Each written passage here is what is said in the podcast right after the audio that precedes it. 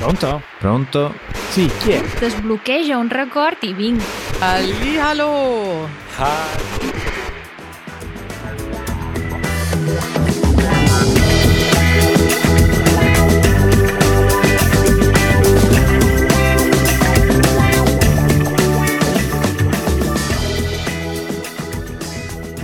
Mamma, ti devo lasciare adesso. Sto per iniziare la registrazione del podcast. Ci sentiamo dopo.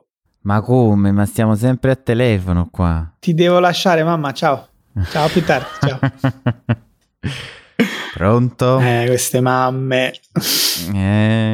Buongiorno. Buongiorno Matteo, scusate, insomma, non avevo messo il telefono su non disturbare, quindi mi sono beccato questa chiamata subito all'inizio della registrazione del podcast.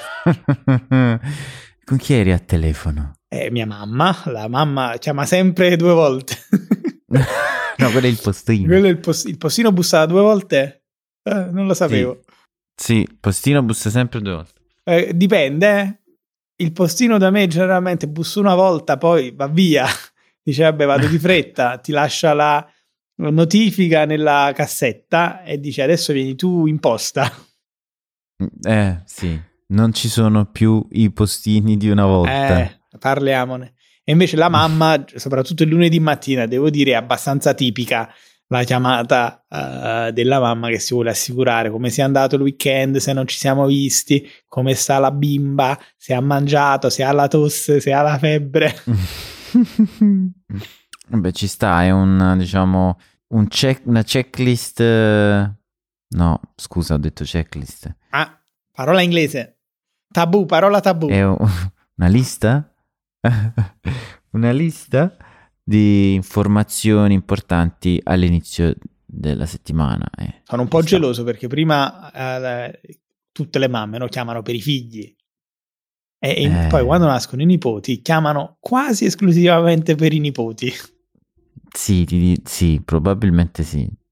C'è mia madre che ancora spera di chiamare per un nipote, però adesso chiama per Brody ogni tanto. Quante volte ti chiama tua mamma al telefono? Non tante, devo dire la verità, ma perché io sono figlio di genere, chiamo poche volte e quindi poi spesso, diciamo, ho degli orari di lavoro un po' strani, quindi spesso quando mi chiama dicono scusa sto registrando, oppure scusa sto facendo un edit, oppure scusa sto facendo un episodio. Io, in tutta onestà, se non chiamo per 2 giorni, il terzo giorno la mattina arriva puntualissima la telefonata di mia mamma. Dice, non mi hai chiamato, ma ti sei dimenticato di me. E beh sì, a volte quando le telefonate sono un po' ossessive uno dice ma chi ha inventato questo telefono?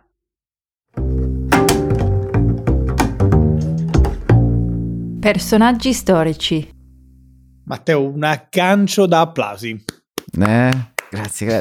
È stato così, molto naturale. Spontaneo. Spontaneissimo. Complimenti davvero. Chi ha inventato sto telefono? Lo abbiamo detto settimana scorsa, ma abbiamo detto bene, abbiamo detto male. Chi lo sa? Secondo me è una cosa che non riusciremo a definire oggi, però sicuramente possiamo dire che un certo Meucci è stato parzialmente l'inventore del telefono? Insomma, non è così semplice, sarebbe bello. È complicato. Sarebbe bello, insomma, che ci fosse una risposta semplice. È stato lui. In realtà sembra che la risposta cambi a seconda del paese in cui fai la domanda.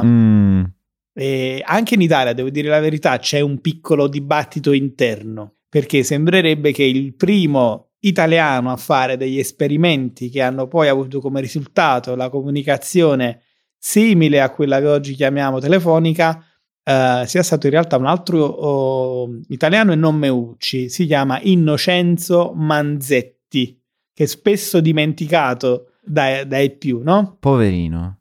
Ma se chiedi in Italia chi ha inventato il telefono, la risposta che ti aspetti sia giusta è Antonio Meucci.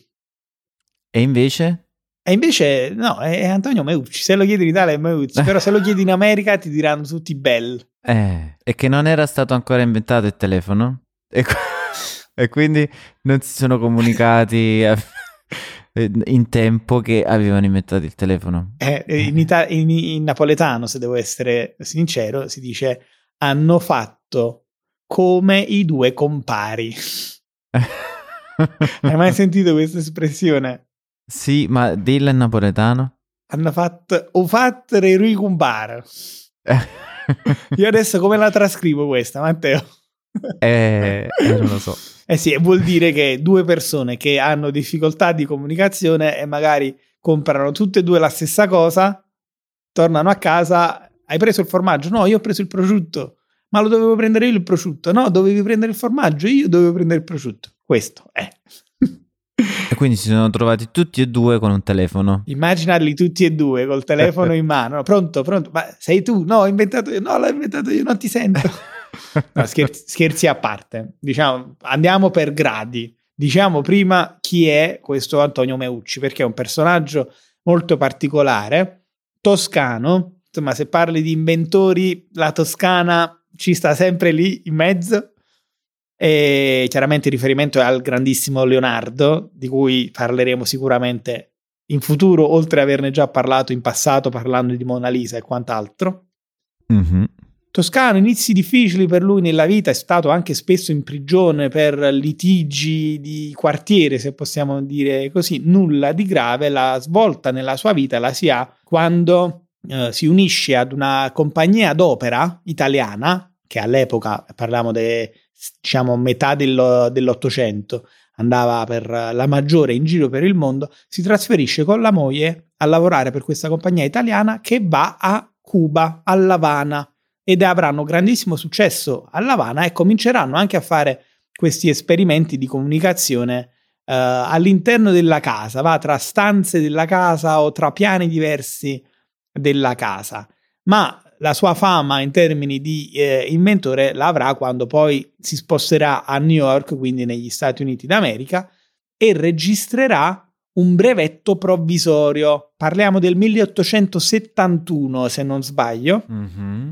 E quindi, se leggi le carte, sembrerebbe che sia stato il primo a depositare un brevetto per un apparecchio telefonico. Lui in realtà lo chiamava telettrofono.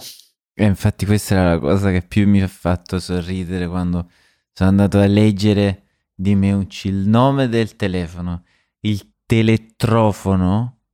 Perché telefono elettrico, telettrofono, è bello. Io propongo di utilizzare da oggi in poi la parola telettrofono, sì, nell'italiano quotidiano. Basta questo smartphone oppure cellulare. Torniamo al passato e parliamo sempre solo di telettrofono. E io adesso ho una domanda per te. Come si chiama lo smombi? No, ritorniamo. Sì, lo smombi che però utilizza il teletrofono. Teletrombi? Suona. Questo è da censurare. Malissimo. Censura subito. Facciamo, mettiamoci un asterisco. E poi la spieghiamo, eh? Se riusciamo in puntata, altrimenti in bonus, ma questa va spiegata. Oh mamma mia, che cosa ho detto. Va bene, sì, andiamo avanti. Siamo rimasti con questo brevetto provvisorio ed è qui la chiave, perché secondo il regime americano dei brevetti, il brevetto provvisorio non equivale a un brevetto finale, e questo brevetto provvisorio vuol dire io questa è l'idea, questo è il piano, poi la perfeziono e pubblico il brevetto, registro il brevetto. Sembra che Meucci non abbia in realtà mai poi depositato il brevetto finale, e questi brevetti provvisori si rinnovavano di anno in anno dietro il pagamento di una somma. A un certo punto Meucci smette di pagare questa somma per il rinnovo annuale del brevetto provvisorio e ne approfitta uno scaltrissimo Alexander Graham Bell, che appena vede il varco si inserisce e registra il brevetto di un qualcosa di molto simile a quello che aveva registrato Meucci come telettrofono.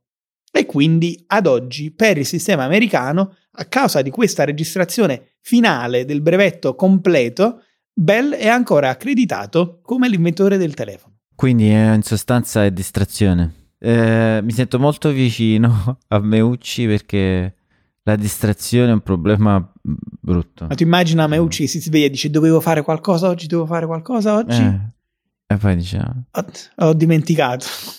Dimenticato, e poi non c'è nessuno che poteva telefonare e dire, o teletrofonare e dire Anto, devi registrare. Devi sì, è vero. E questo può sembrare un'inezia, ma in realtà poi girano bei soldini intorno a questa storia dei brevetti, perché chiaramente se Bell brevetta ufficialmente il sistema telefonico, che poi diventa una cosa mondiale, una delle invenzioni più importanti della storia, credo che i soldini se li sia pappati soltanto Bell, mentre a Meucci siano rimaste le briciole. Ma sicuramente Meucci avrà inventato e brevettato qualcos'altro, spero. Meucci era una mente geniale e quindi sì, aveva inventato anche altre cose che più si avvicinano al tuo mondo. Parliamo di bevande e cibi. Interessante. Si è dimenticato di brevettare ufficialmente il telefono, ma ha brevettato delle bevande frizzanti al gusto frutta arricchite di vitamina. No, fantastico. È qualcosa di molto simile a quello che oggi chiamiamo la Fanta o la Lemon Soda, no? Sì, è diciamo mix Gatorade e Fanta. Hai visto? Grande Meucci. No. Ma ha anche inventato una cosa che a te sarebbe piaciuta tantissimo. Ha brevettato condimenti per la pasta e per il riso. No, ma in che senso? Adesso non chiedermi i dettagli. Che non sono andato a leggermi insomma il brevetto, però sai che oggi vanno per la maggiore, soprattutto nei supermercati italiani, ma anche immagino mondiali, questi sughi pronti di marche più o meno note, diciamolo, Barilla è proprio il re dei sughi pronti, e sembra che forse Meucci li avesse inventati già nella seconda metà dell'800. Fantastico. Saresti andato molto d'accordo con Meucci. Ma sicuramente sì, oltretutto ha avuto una vita così interessante che sarebbe stato fantastico anche solo stare vicino a lui o con lui. O da lontano teletrofonandolo.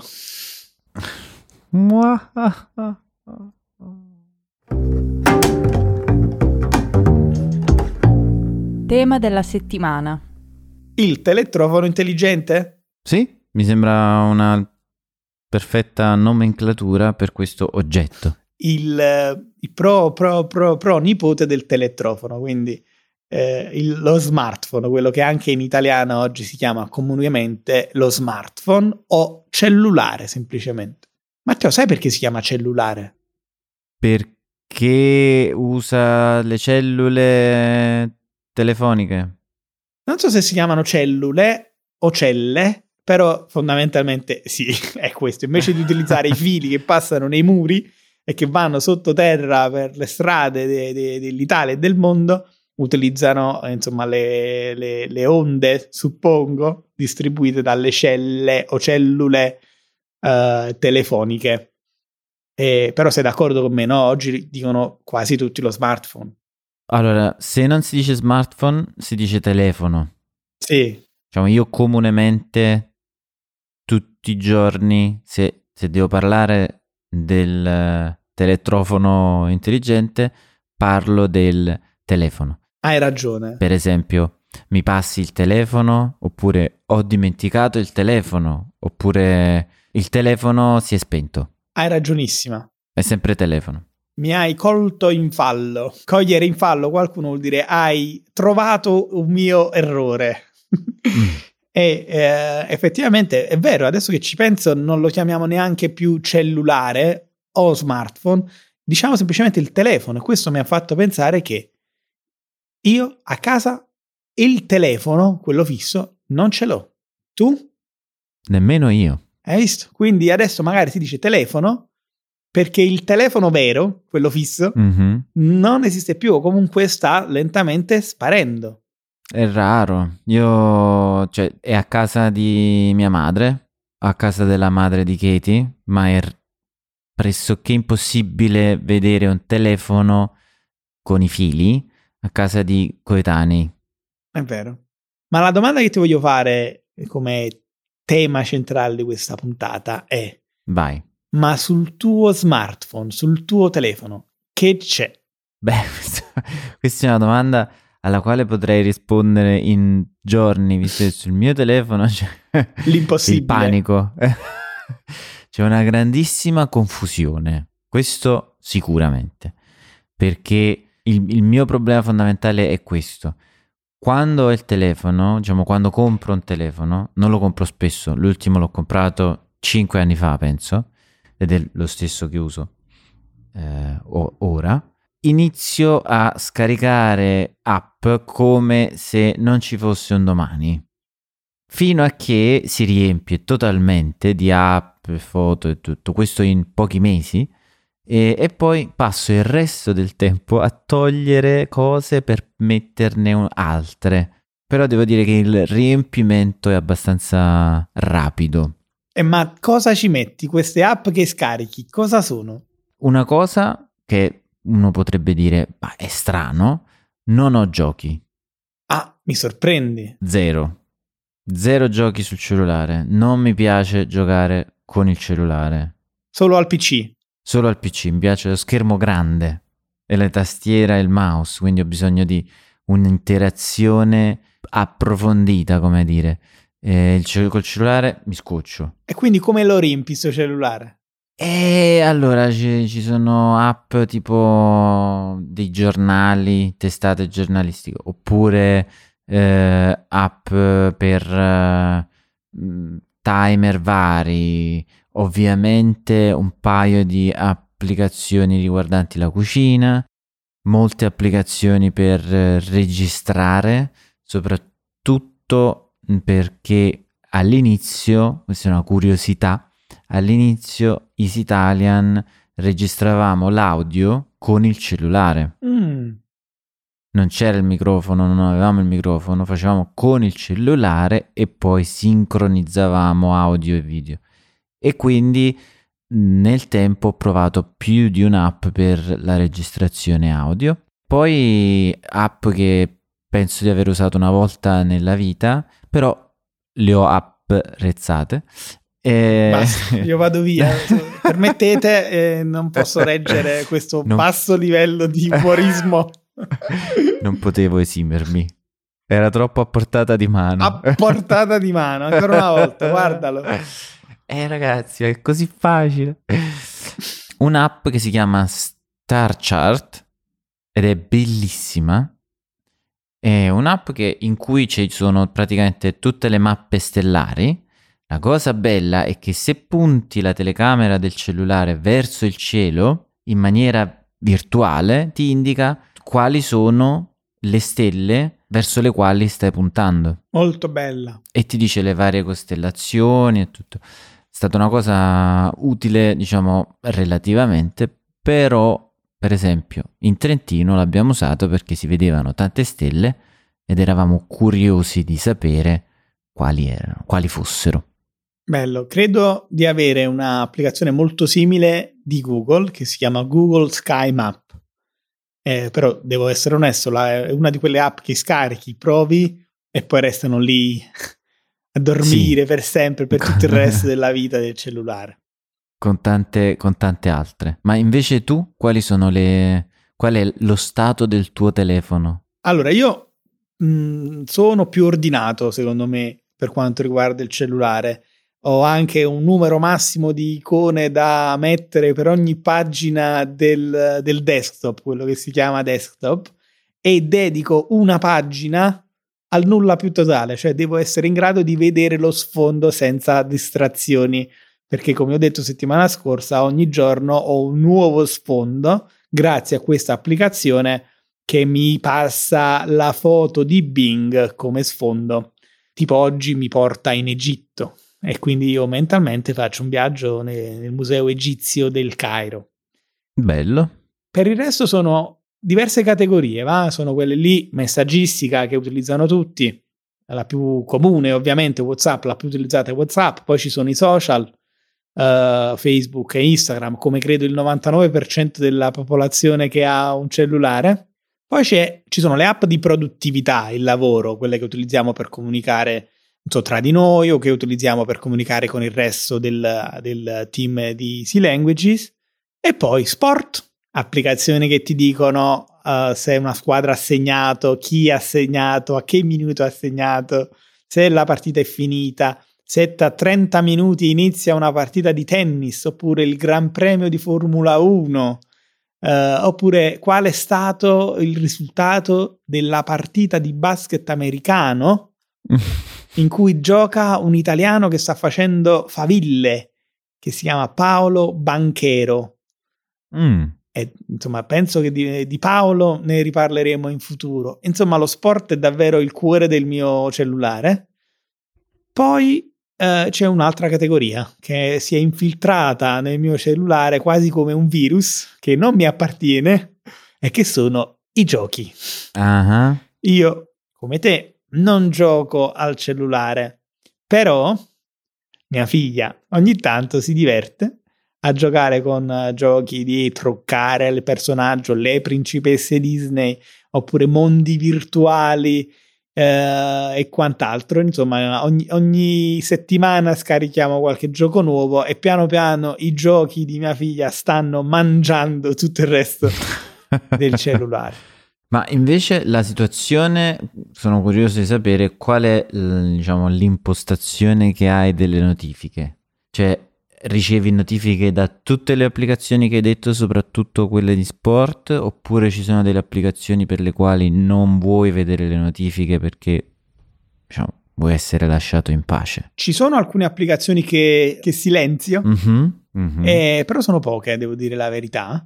La maggior parte mi mandano una notifica, anche se io ho il cellulare costantemente su vibrazione, quindi non sentirai mai emettere un suono di notifica dal mio cellulare, sempre solo vibrazione, e tanto più che utilizzo lo smartwatch, sì, l'orologio intelligente, se vogliamo tradurlo, ecco. Ma nessuno lo chiama così. Lo so. E quindi le notifiche mi arrivano direttamente al polso. Per dirti, in questo istante ho tra le notifiche tutti i risultati delle partite di ieri, che sono ancora lì perché mi servono come ricordo che devo guardarmi i gol di quelle partite.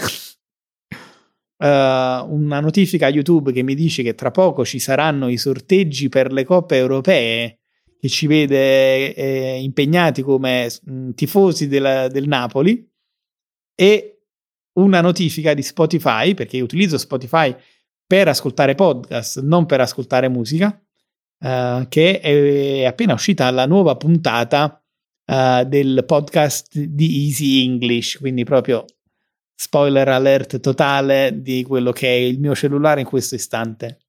Fantastico. È una cosa interessante perché anche io ormai da anni mi sono ritrovato a non usare mai la suoneria. Cioè, io, se mi dovessi chiedere che suoneria hai, non te lo saprei dire, perché non ho mai sentito suonare il mio cellulare. Hai veramente ragione, anche io. Se mi suono il cellulare, penso sia il cellulare di qualcuno. Sì. Non potrebbe mai essere il mio, costantemente su vibrazione. Da un certo punto di vista è un po' un peccato perché, come dire, non si usa una parte che, tra virgolette, è importante, ma per noi che avevamo i cellulari, quelli non smart, era probabilmente una delle parti più, come dire, importanti e che ti facevano interagire con il cellulare, cioè le suonerie, le varie suonerie. Sì, prima la suoneria, cambiare le suonerie era forse il modo più importante per poter personalizzare il telefono. Addirittura c'erano i servizi che ti facevano pagare per scaricare le suonerie.